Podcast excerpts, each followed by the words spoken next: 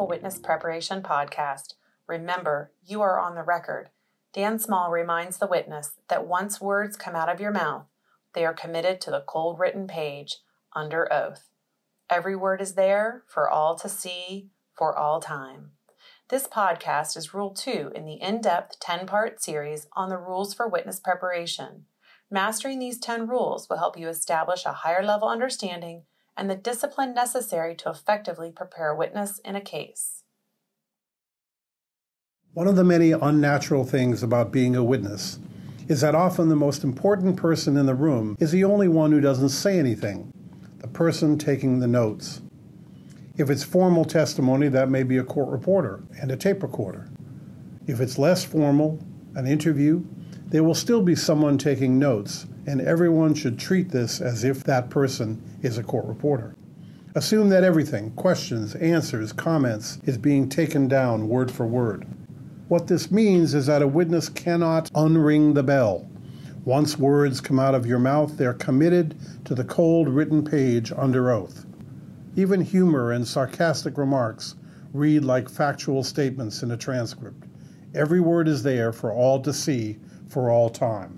There are several things you can do to leave behind a better record. First, timing. Slow down. Answer each question as if you were dictating the first and only draft of an important document. That's exactly what you're doing. Consider each word carefully. This is extremely difficult to do. I've used a dictating machine for many years for all kinds of documents, and I've become pretty good at it. Yet even with all that experience, I'm still constantly rewinding, rethinking, rewording, and retaping. Then, even after that process, nothing that I dictate actually goes out, unless I've also reviewed, and usually edited, the printed copy. A witness has none of those advantages. Yet your dictated document, unlike most of mine, is under oath. We'll discuss some of the basic rules for being careful and precise in later episodes, but it may be helpful here to think about some common issues that can create problems on the record. First, talk in complete sentences. Unless it's a very clear and very simple question, the question should not be answered just yes or no. Beware of compound questions or questions with double negatives in them. In discussing conversations, make it clear whether you're paraphrasing or quoting directly. Don't put words in someone else's mouth unless you're 100% sure. And don't adopt a questioner's summary of your prior statements. The questioner may give a summary that's close to the truth, but incomplete or distorted. If so, just answer no. And if you're asked why you answered no, you can explain or elaborate. You cannot dictate a document this important quickly, casually, or off the cuff. You need to be fully prepared and then approach it with the right sense of pace, care, and precision. Next, be aware of the power of language. In a casual conversation, we're very relaxed, even sloppy about language and choice of words. But when every word is transcribed and under oath, language takes on an extraordinary importance, far beyond normal conversation. Then, when two or more sides are fighting over what those words mean, each trying to use them for their own purposes, the problems multiply. We must be aware of and carefully consider each word in the question. There are 5 basic language issues that witnesses must confront and be prepared for: confusing, jargon, legalese, relative, and loaded. Some of these obviously overlap, but it's worth considering each one separately. Let's start with confusing language. Open any dictionary at random to any page, and you'll see a basic truth. There are very few simple words. Most have more than one meaning. In the heat of litigation, those differences can be blown up in degree and significance. If the witness is not 100% clear about how the questioner is using a word, they cannot answer the question. If they answer, the questioner will assume their definition is the one in play. Just say, "Please rephrase the question." I talked about this issue of different meanings at a CLE program I gave years ago, and someone came up to me at the break and said, "You should talk about contronyms." A contronym, I discovered, is a word that can mean the opposite of itself. Just a few examples. Buckle. Buckle can mean hold together or fall apart. Clip. Clip can mean attach or cut off. Oversight. Oversight can mean watch carefully or miss completely. Certainly these specific words may never come up, but it is a helpful reminder that words can have very different meanings. One common tactic is for a questioner to try to bully their way through language problems. Consider this exchange. Question, who did you report to?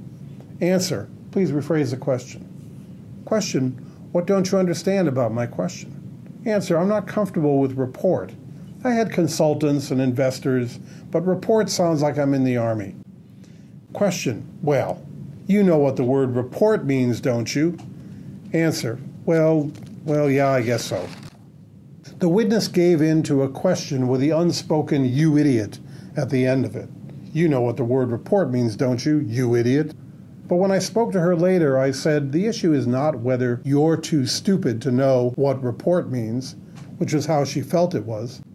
The issue is whether the questioner is too stupid to know that the dictionary has 25 different definitions of the word, and you didn't know which one she meant. Be sure you know before you answer. Take another example, a simple word like fall. Webster's dictionary defines fall as to descend freely by the force of gravity. When they were younger, my twin girls had bunk beds. To them, rolling out of the bottom bunk was not a fall, it was just rolling out of bed.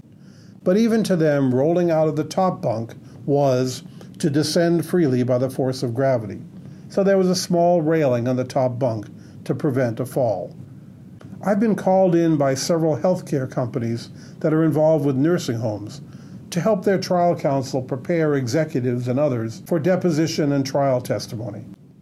In the nursing home world, there's a great deal of discussion of falls, fall reporting, fall statistics, fall prevention, etc. Imagine the impact of all this on juror number 6. At least part of him hears the word fall and he's thinking top bunk. What's wrong with these people? Why is grandma descending freely by the force of gravity? How can the nursing home let this happen? Opposing counsel can take advantage of this, using that simple word as a weapon. But words have different meanings in different contexts, and in the nursing home world, that's not what fall means. The law defines fall as found on the floor. Thus, if a resident is found on the floor and no one saw how she got there, even if she's perfectly happy and unhurt and may have just sat down, that's a federally reportable fall, and the nursing home is required to report it and respond. The witness knows this. Juror number 6 does not. It's up to the witness and counsel to make sure that the correct meaning is made clear. Next is jargon language. Every profession, industry, region, whatever, has its own language. We call it jargon. In Webster's dictionary words, jargon is the technical terminology or characteristic idiom of a special activity or group. But like so many other words, jargon has multiple meanings. When juror number 6 hears jargon, it comes across less as impressive technical know-how, and more like Webster's next definition of the word, obscure and often pretentious language marked by circumlocutions and long words. Witnesses need to work hard to stay away from jargon and to recognize when they fall back into it and stop to explain. Jargon interferes with communication in so many ways.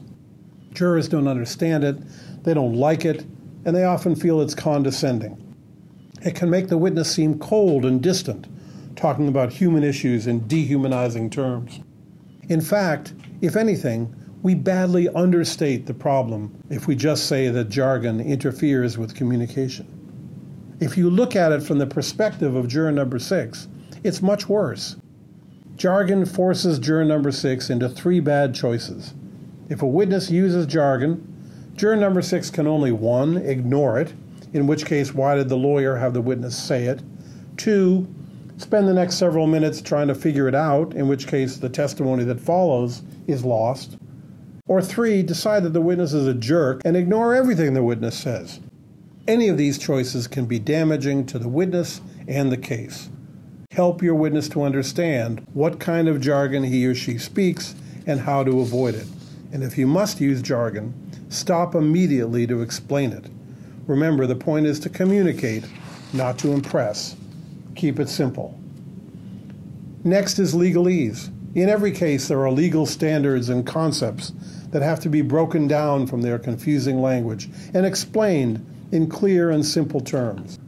Counsel must help the witness understand what they are, so they don't stumble upon them blindly or get lured into them unsuspectingly. Then witness and counsel must be ready to deal with them during testimony. The greatest language challenges come when a word exists at the intersection of two or three language worlds, when a word has different meanings in English, jargon, and legalese. Then it's particularly important for the witness to be 100% sure which meaning the questioner intended, or he or she cannot answer the question. Two quick examples. First, the seemingly simple word manage or manager. In English, it can mean a range of things, from managing a sports team, where manager and coach can either be synonymous or very different, to managing a checkbook, to managing to escape a dull party.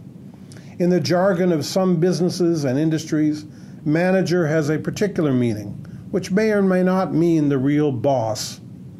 In legalese, many state legislatures, in their infinite wisdom, gave the corporate secretary of an LLC the name manager, even though such a statutory manager may only be there to sign documents and have little or nothing to do with running the business.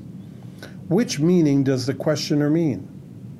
Another example, standard of care. Seems like a simple phrase, and many unprepared witnesses assume it means whatever is logically the right way to do something. It could be the way they were trained, or something in a book, or just something that makes sense. But standard of care in a legal proceeding has a very different and far more limited legal definition.